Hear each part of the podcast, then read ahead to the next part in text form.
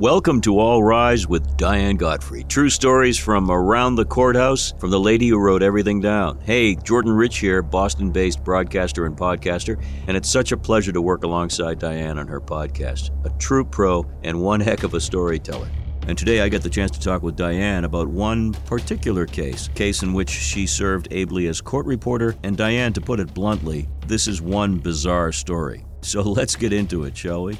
Hi, Jordan. You know, the reason I decided to talk about this case is this is a true crime podcast, but this is a garden variety case that would come into the courtroom I worked in on a regular basis. Not that I'm trivializing the subject matter, I mean garden variety in the sense that cases often come into the courthouse of this nature. And for the most part, the public isn't even aware that these cases are going on.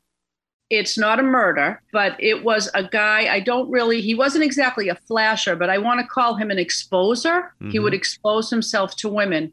Uh, this case happened in 2008. The events happened on one day and on a beautiful July summer day in downtown Crossing in Boston. And it was tried the following March in 2009 to set the stage of what happened. By the way, it had to be a beautiful day in July. You don't usually see an exposer in January or February, but maybe you do. I don't know. You know, I never thought about that, but we have such harsh winters. You're, you're correct, right out of the gate. Because be- this guy was wearing mesh basketball shorts, bright red, mind you, we didn't blend, and then he had a matching red mesh shirt, sleeveless basketball shirt. Mind you, the shorts were, according to all counts of everyone that saw him that day, they were completely sheer and see through, and they were ripped in all the right spots so everyone could see everything he owned. So let's talk about what brought him to trial in the first place. What were the actual charges? And well, well, take us through the procedure, if you would. Well, I can tell you the charges. He was charged with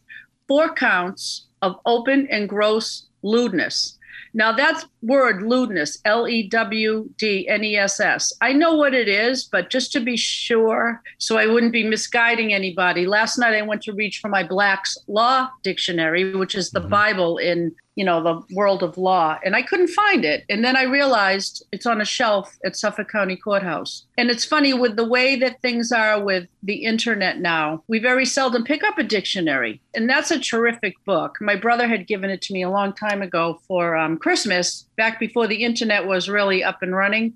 It's a great guide. So I looked for it, couldn't find it, but I did Google it. And according to Google, there is a definition here of lewdness. And it says involving or being sexual conduct that is considered indecent or offensive. So there you have it. Now, were there people who who were affected by this? Usually, an exposer wants to expose himself to someone, usually a female. I assume that happened in this case. It did, and you know what? The the events that I'm going to speak about in the trial. This gentleman allegedly exposed himself to four women on that July day in of close proximity. Now, if all four women were professional women. They didn't know each other. It happened at different times of the day in different areas, but it was all in that downtown crossing area. And if you're not from Boston, Jordan, you know well, that place is humming. Yeah, I live actually in that general vicinity, as you know, Diane, and it is a very busy uh, walking center. They eliminated a lot of the traffic patterns, you know, yep. for retail and walking, and it's right near the public garden. So yes, and it's also steps from the. It's replete with tourists because it's not like a, a stinky area of Boston. I mean, you know, it's safe, and it's right near the Freedom Trail. You know, it wasn't like it was dark alley or it was right in plain view that this happened. So this guy, his name was Mark Felix, F E L I X, 39 years old at the time. And I'm not going to use the names of the four victims. I'm going to call them victim one, two, three, and four, only because I think they've been traumatized enough. And I don't want to, you know, put their name all over the internet. I, I not agree. that it's it's all public record. And if anyone wants to challenge me on this, they can even call Suffolk Superior Court Criminal Clerk's Office and just give them the docket number, which I have somewhere here. Here it is. Here's the docket number. It's criminal docket 2008 10794. And you could just say Mark Felix, you know, March of 09, and they will verify. There were, in fact, four people that this man exposed himself to, allegedly. So I can start with 10:30 in the morning on Winter Street. You know where that is, Jordan? Yes, right in the heart of that downtown crossing area. Tons of big, tall buildings with all kinds of professional people, and you know, it's it's really, as I said, it hums along in a nice way. It's about 10:30 a.m. and the victim one decides she's going to go on her morning break, so she goes down the elevator.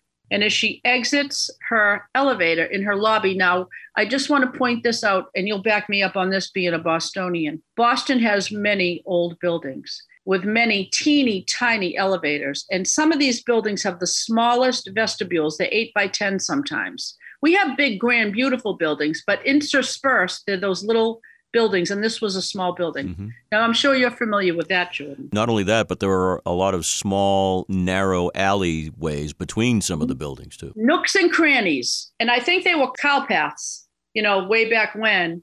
And then they just slap some asphalt on them. And they, that's why we have such a crazy mix. If you ever want to kick, pull out a map of downtown Boston. It's nonsensical. so, so anyway, she exits, she gets into her vestibule, and a man approaches her wearing red mesh shorts, red top, black backpack, white sneakers, muscular, average build, African American. The whole every single person that he exposed himself gave the exact same description. I have a question. In the traditional sense, the uh, stereotypical flasher or exposer is usually wearing a long raincoat. Was he just showing up? Sorry, what are you laughing at? Was he just showing up that way? Is that the way it appeared? Correctamundo. Okay. And you know what? When I first saw this case come in the courtroom, that's the first thing I thought of. Like, where's the raincoat? Uh, it, but yeah, I mean, I'm not laughing. It's not funny. I don't know why I'm laughing, and I don't want to, um, you know, minimize. These women were.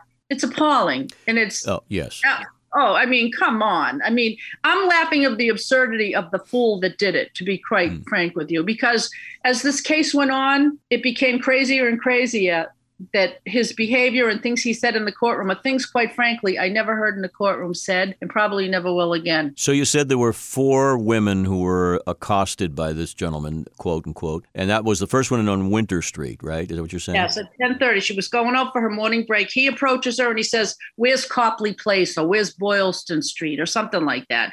Now, mind you, Boston's a postage stamp. I mean, it's small compared to other cities, and he's right across from the T.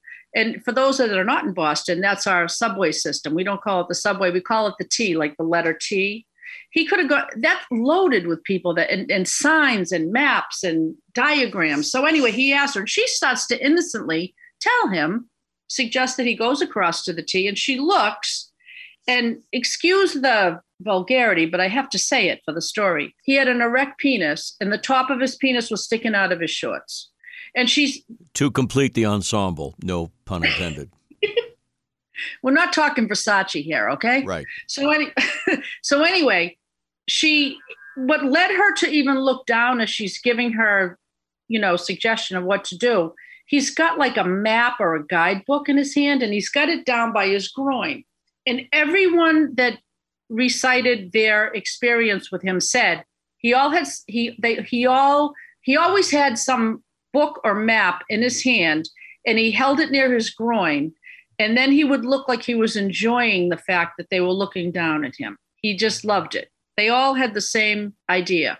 Well, psychologically, that's kind of what we hear about that these individuals get a charge out of others looking at them. So, he moves on the same morning or the same day from that first one? Yes, he did. But just to wrap up what happened, she decides that she's going to get back in the elevator and try to make her way up to her work because she's frightened. He blocked her way to the elevator. Oh, no. But lo and behold, now she's even more scared. And she's just caught so off guard. I mean, this doesn't happen. I worked there for decades. And I mean, this kind of stuff just doesn't happen there. So, anyway, two coworkers happened to get off the elevator, walked by her, and then one thought something was amiss and turned around and said, Are you okay? And she's like, No. So one of her coworkers put her on the elevator, made sure the door shut, and up she goes back to work. And the two coworkers exited their, you know, vestibule to go, they were on their morning break. Doesn't he follow them? He has a piece of paper and he hands it to one of them and says, Give her my number. She's like, Absolutely not. It was crazy. So she did call the police because the two coworkers. Oh, and also when he was asking for the, um, you know, where, how can I get to Boylston Street or Copley, Copley Place or Copley Square, whatever it was, he began to act erratically and he started to write something with a pen and paper, going over and over the same letter. She said it was so odd. Fast forward, they all decide they're back in their workplace. They decide to call the police. They report it to the police. That's 1030. So fast forward to noontime on Summer Street. There was a woman, victim number two, worked for a nonprofit that involved children, and she was looking for a particular building on Otis Street to enter to get some kids, like her coworkers had dropped them off. She was tasked with getting the kids. So she's looking for the number. He walks up to her, the victim, the alleged, I mean, the um, perpetrator, and he says, he has a book in his hand. He's holding his hands near his groin area, and he says, Hey, baby, looks like you're lost.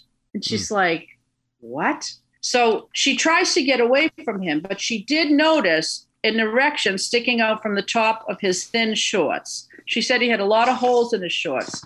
So she just looks at him, gets scared, and runs.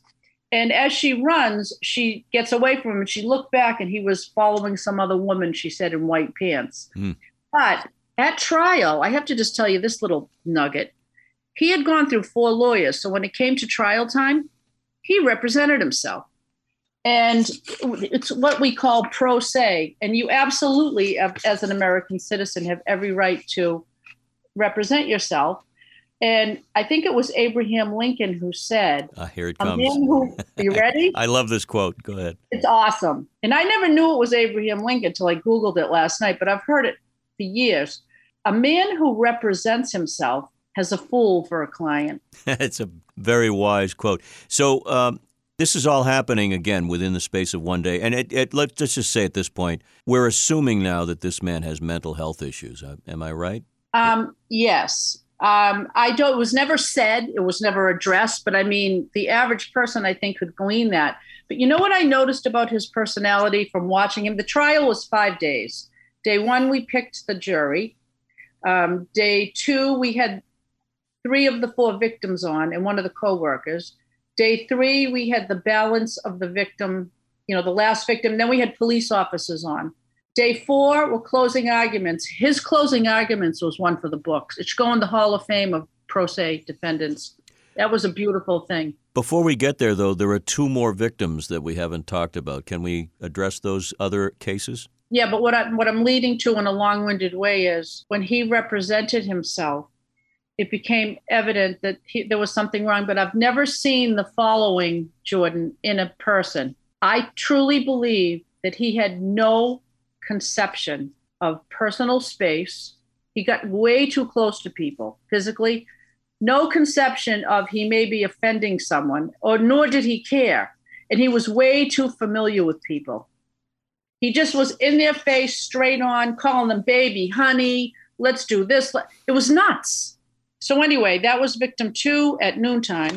15 minutes later, on the same street, Summer Street, which is a long street, he does the same thing to victim number three. It was at Summer and Arch Streets. He approaches her. He has an erect penis. She could see through his shorts. He's holding a book or a map by his groin. She ran to find a police officer, and she did, but he got away when Mr. Felix was cross examining, I can't remember if it was a, a, number two or three, the victim number two or three. At one point, the victim said to him, You were following me. To which Mr. Felix replied, Followed you? I never followed any woman but my mama when I was two years old in my whole life. That's the only woman I ever followed. Victim four happens at 2 p.m. in the afternoon and that's at One Boston Place, which is a huge skyscraper. This person, she worked for like a mortgage company, Mellon, she worked for. She was going to go out for a late sandwich, 2 p.m., late lunch. She made the mistake of, and I call it a mistake, it wasn't a mistake, but just for the, she didn't use the main entrance. Very familiar with the building, wanted to quickly get to Pie Alley. You know Pie Alley? That, and you're right, that whole area has nooks, crannies, alleys she wants to just get a sandwich. She goes out the side door. She's no one's around, but guess who's there? Mm, There he is. once again. red vest shorts, red top. He kind of he doesn't touch her, but she said he was so close she could have touched him. He was in her space. She was backed up against the wall. Now, no one's around, so he gets a little more bold. He starts touching his erect penis and smiling in her face, and she can't get away from him. Can you imagine? So, what was he actually charged with then when it came to trial, Diane? four four counts of open and gross lewdness. And does that have a particular penalty that uh, attached to it normally? I was shocked at the penalty. And it's, you know, statutorily, you have to go with what, you know, the legislature decides. I believe it's the max is three years in jail. Hmm. Wow. Isn't that crazy? And you know what I noticed? I don't know if this is what the deal is either way, but I often I wondered. I don't remember them saying he had to register as a sex offender. That I was don't a know. that was a question I had. Uh, if there was any prior uh, experience with this man in the court system, was was this a first time offense, or had he been through the system before? Very good question. I'm still wondering. Now you have to understand, as a court reporter, you can't ask. You sit there like a potted plant, and you get what you get. Right. You don't get to see all the things that everyone else has, like the lawyers have it. But I do know this: he had a 16-page record. Okay. From what I understand, he was originally from New York. But when they outlined some of the things he'd been um, in the past convicted of, it was like uh, drugs with intention, intention to, um, you know, distribute, something to do with a car. There was a fraud charge in New York State, and I know he had two restraining orders against him. You talked about his behavior in the courtroom and his behavior in general. What about the the, the victims when, when they were in the courtroom? What was their demeanor like? Do you remember? Uh, How could I forget, Of course. OMG. I mean, this happened a long time ago, but you know, these things stay with you. First of all, they were all, if you put the four women that he went up to and did this, they were all very pretty, medium height, college educated. It was like a textbook formula that he knew who to pick. And quite frankly, Jordan, if he picked the wrong type of girl, he'd be part of the pavement, really. I mean, I have a cousin, she's dead and buried, lovely girl. If you messed with her, she had been um, that whole family, my cousins, they were all lifetime army people. They grew up on army posts. They were lovers, not fighters. But if you messed with them, and I'm thinking that like that kind of woman he didn't go after. He went after these very vulnerable, you know, Well, professional Like a predator does, like a predator uh, searching his prey. I mean, in this case, and, and thankfully there was no violence, at least in this sense, but uh, it's still a, a, an, an attack on your space, as you say. Well, I really believe that he has, uh, like, for instance, he also, when we got to trial, you have to hand it to those four victims. They came in, they took the stand. But in my opinion, as a woman, now I have to remember too, I, I, I'm trained like this, and I wholeheartedly believe no matter how horrific something is or how disturbing, innocent until the jury has Mm. spoken. Right. Okay. Now you can't lose sight of that. He has rights. We went to trial. He it was said during the closing argument that he had gone through four lawyers prior to the trial. He decides in his infinite wisdom that he's gonna be his own lawyer. The Commonwealth, because you have so many rights in this country, which is a great thing and it's sacred, they gave him standby counsel, who was Bruce Carroll. And it was this guy's lucky day to get Bruce Carroll as a defense counsel standing because he is awesome. And not to mention, he's a great guy. So Bruce is sitting there, had minimal, you know, input, but every once in a while, this Mark Felix would turn to him and ask him a question, you know, a legal question. But it was a the it was like a carnival sideshow, the trial. And I'll tell you, Judge Tom Conley, who is now retired, he was the presiding judge and he met his match with Conley because Conley didn't give him an Conley kept him he he reined him in because he was out of control. He was walking where he wasn't supposed to. He when the victims got on the stand, he was trying to walk up to them. And the judge has a booming voice and he would scream at him, "Get back to the podium." And he would. And I'm thinking, He you, he could wake the dead with that. It was such an imposing voice to scream from the bench, and that ble- you know he looks and he's screaming, "Get back to the!" Oh, oh God, it was crazy. Here's a question that I I have. It's a, just a curious question. It's not necessarily cogent to what we're talking about, but how was this defendant dressed in the courtroom? Jordan, 30 years I was in that courtroom. They doll people up. They clean up good. Are you kidding me? You should see how they, they spit and polished when they show up. Are you kidding me? No mesh shorts, in other words. Beautiful, you know, pants, tie, the whole bit. They look like pillars of the community. GQ, huh? GQ magazine. Are you kidding me? Hey, I'll tell you just as an aside quickly. Um, over the years, now, Filene's basement is gone, but it was one of the most famous places to shop on the planet, really. It was known all over the world. And we all, Bostonians, grew up shopping there. Fabulous stuff. I mean, anyone that didn't change their clothes to try stuff off in the Filene's basement aisle, that's how we grew up. And we would have to stop a trial and we would wait for the defense attorney to run down Filene's basement and buy an outfit for a defendant, and then he'd go into the lockup and change and come out looking beautiful. Like it happened all the time. Jurors would be waiting, and they'd send someone down to Filene's basement to, you know, get a pants and a shirt and a tie that were the right size. That's kind of information you're only going to hear on this podcast, folks. All right, so let's let's see. How did the jury rule in this case, Diane? What happened? Do you want me to? T- I mean, I yeah, and then I can tell you a little bit about the question and answer how it went. Do you want me? I can Sure. tell you how it ruled. Are you ready for this? Yeah. Four counts. Jury comes back. Three not guilties, one guilty. Wow. So No idea what they thought. No idea what. I have no idea. three out of four found it not guilty. NG. NG. He never went to law school. He defended himself and he came out almost smelling like a rose. And when he was, now the Commonwealth, um, you know, the judge has to go by the sentencing guidelines. He doesn't have, you know, he can't just say you're going away for eight years. So he could only sentence him to three years. So he, I guess the, um, what I, from when I went over the transcript, it was two years to 364 days in a year or whatever. It turned out to be three years. You know, at the sentencing hearing, when he was given the three years, the DA, um, it came to light that she informed the court that he had 10 aliases and he had been in jail. I believe he had 10 commitments to the House of Correction. He adamantly denied that he has ever been convicted on anything except for one time. And this is what he said.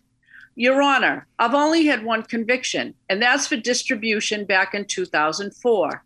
10 other people have used my name. That's why their record comes up to mine. The only conviction is 30 in 39 years is just one. Guns, I don't know nothing about no gun convictions or firearm charges. I've got one conviction for distribution. I feel like two.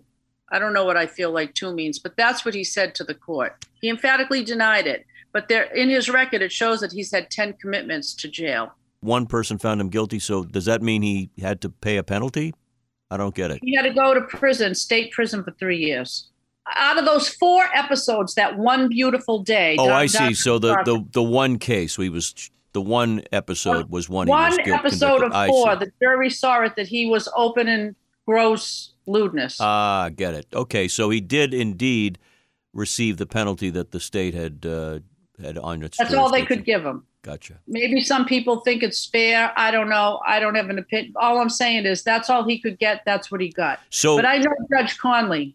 He was one of the most severe, like sentencing Mm, persons yeah, that yeah. was on the bench. What uh, what yeah. usually there's a reaction when the jury comes back and so forth. Uh, do you recall? I know you were busy transcribing it all, but you must have uh, noted the emotional response.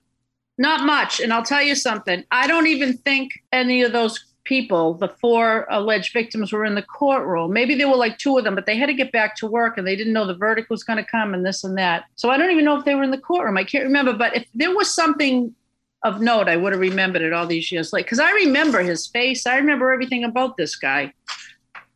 So he's been long since out of jail. And I think he said he was, oh, he went up to one of the victims and he, she, he started to say, Do you know where Copley Square is? And then she started to speak, and he said, "You sound like you're from New York, baby. I'm from New York." It's an odd way to uh, insinuate yourself into a into a woman's uh, path and try to be suave and debonair when you're dressed like that and coming on like that. It's an odd, odd thing. And as far as we know, um, this guy went on to live his life after he paid his dues. Yeah, and I know that he did have that 16 page um, record. So I don't know, you know, they they briefly touched on what was in it, but you know, but you know what the what got me? He had every right to face his accusers. So he did extensively. He didn't just question them, Jordan, for 10 minutes. It went on for a long time. As a matter of fact, the last victim, the one he had put against the wall at one Boston place, he had kind of like corralled her in, even though he didn't touch her. Um, when she, she finally broke down in tears on the on the stand, she was kind of being victimized twice, as far as mm. I could see. And you know what he said in open court? He looked up at the judge and he said, "Your Honor, she's going to cry. I don't make women cry. The only time women have ever cried is when I've broken up with them." Certainly has a high opinion of himself at that point, and also sounds sociopathic as well to uh, yeah to a, a layman like me.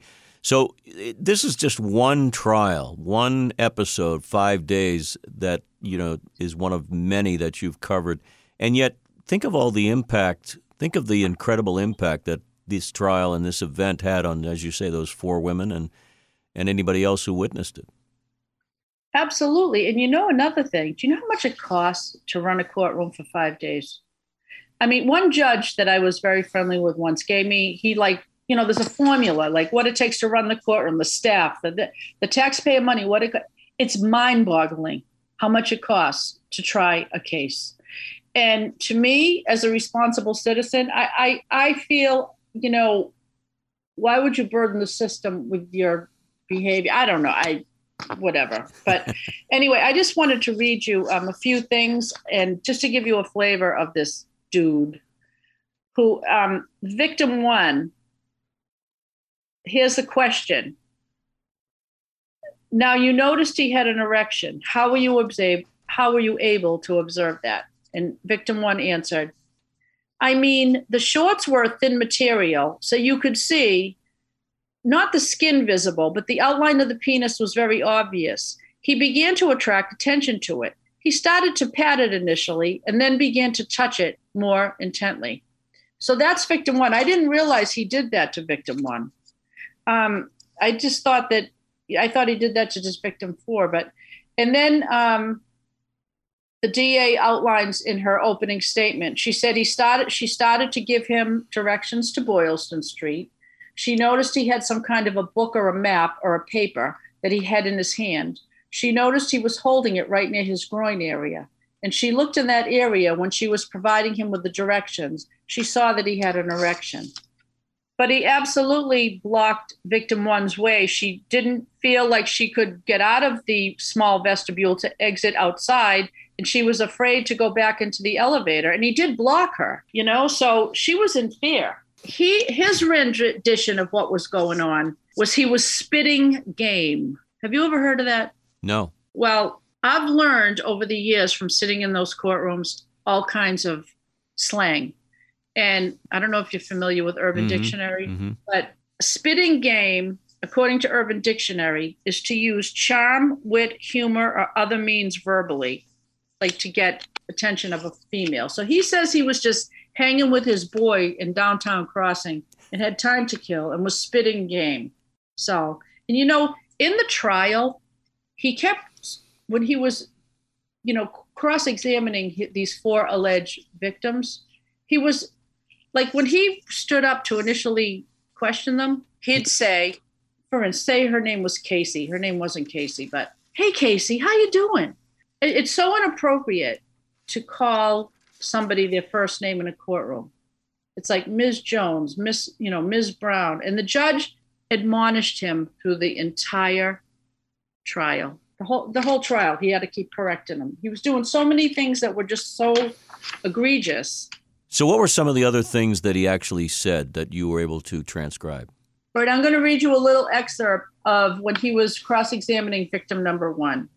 This is Mr. Felix question. Do you remember me asking you, okay, since you don't smoke weed, maybe you and me could do a DVD thing, milk and cookies? And then he gets cut off. And the victim says, You never said that. And then he says, You I never said we could watch a movie, milk and cookies, none of that. And she said, No, I was just trying to get away from you. Hmm. I mean, crazy, you know, like just absolutely crazy things that he was saying to these poor women on the stand. But then again, you can't lose sight. He has a right. Mm-hmm. He absolutely has a right. Of course, we all do. Yeah. Oh, no. Also, one other thing that afternoon when he was um, grabbed, he was, did I tell you they got him, they apprehended him on Bromfield Street, which is in the same area, because one Boston Place, that woman that worked for the mortgage company, when she was in that alley and she kind of, you know, was put against the wall and felt she couldn't move and was in fear, she ran back upstairs to a she got away from him she went to a sub shop. She didn't get anything to eat but then she ran back to her office and there was an older woman that everyone affectionately regarded as a mom type. And she told her what happened. She was hysterical and the woman you know they called they were going to call the police but she took the girl outside and said let's go outside. You need some air. Calm down. They go outside and they see the guy. And then the guy disappears. Lo and behold there's a bomb scare in the building. So now the security guards and there's all police around and they got to one of the boston policemen who was on a bicycle detail. And said, This is what he looks like. And they nabbed him a few minutes later. And three of the victims that afternoon from afar ID'd him properly. The fourth victim, about a month later, in a police lineup at Area A Station over on New, New Sudbury Street, properly ID'd him. So they all ID'd him.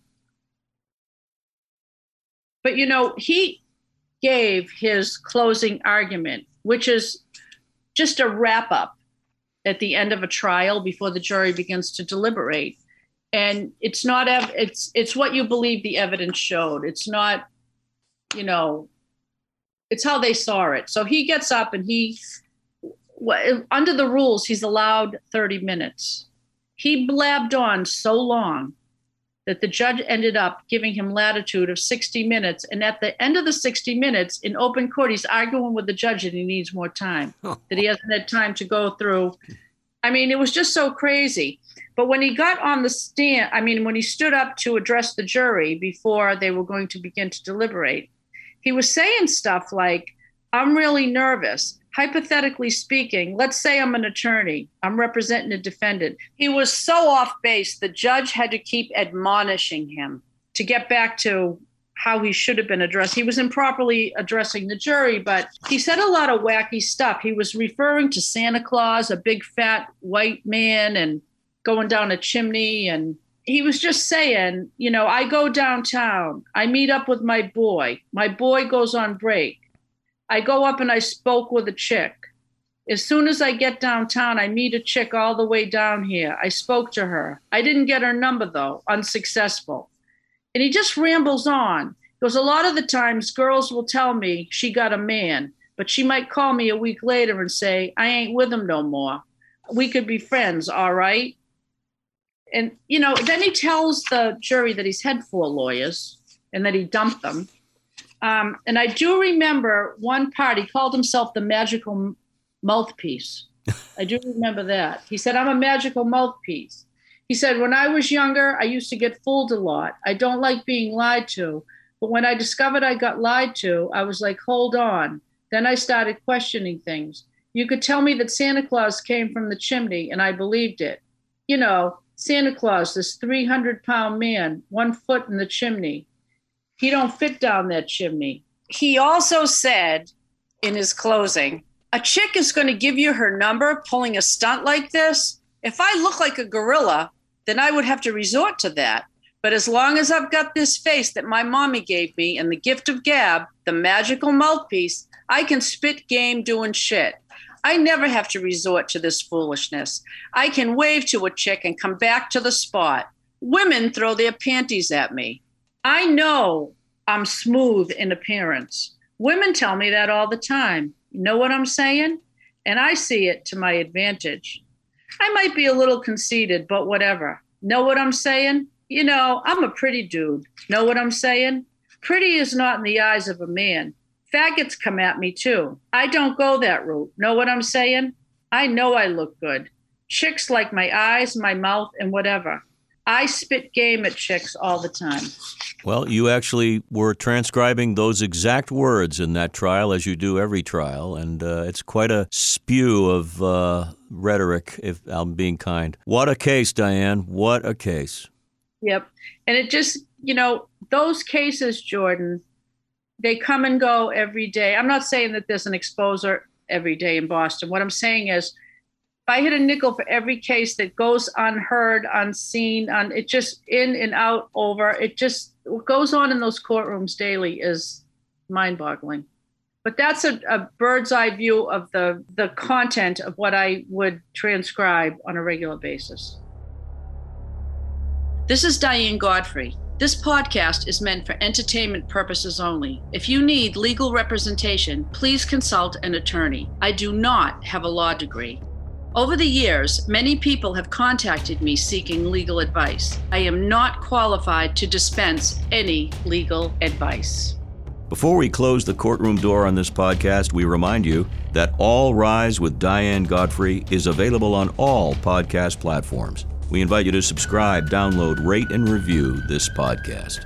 You've been listening to All Rise with Diane Godfrey. True stories from inside the courthouse from the lady who wrote everything down.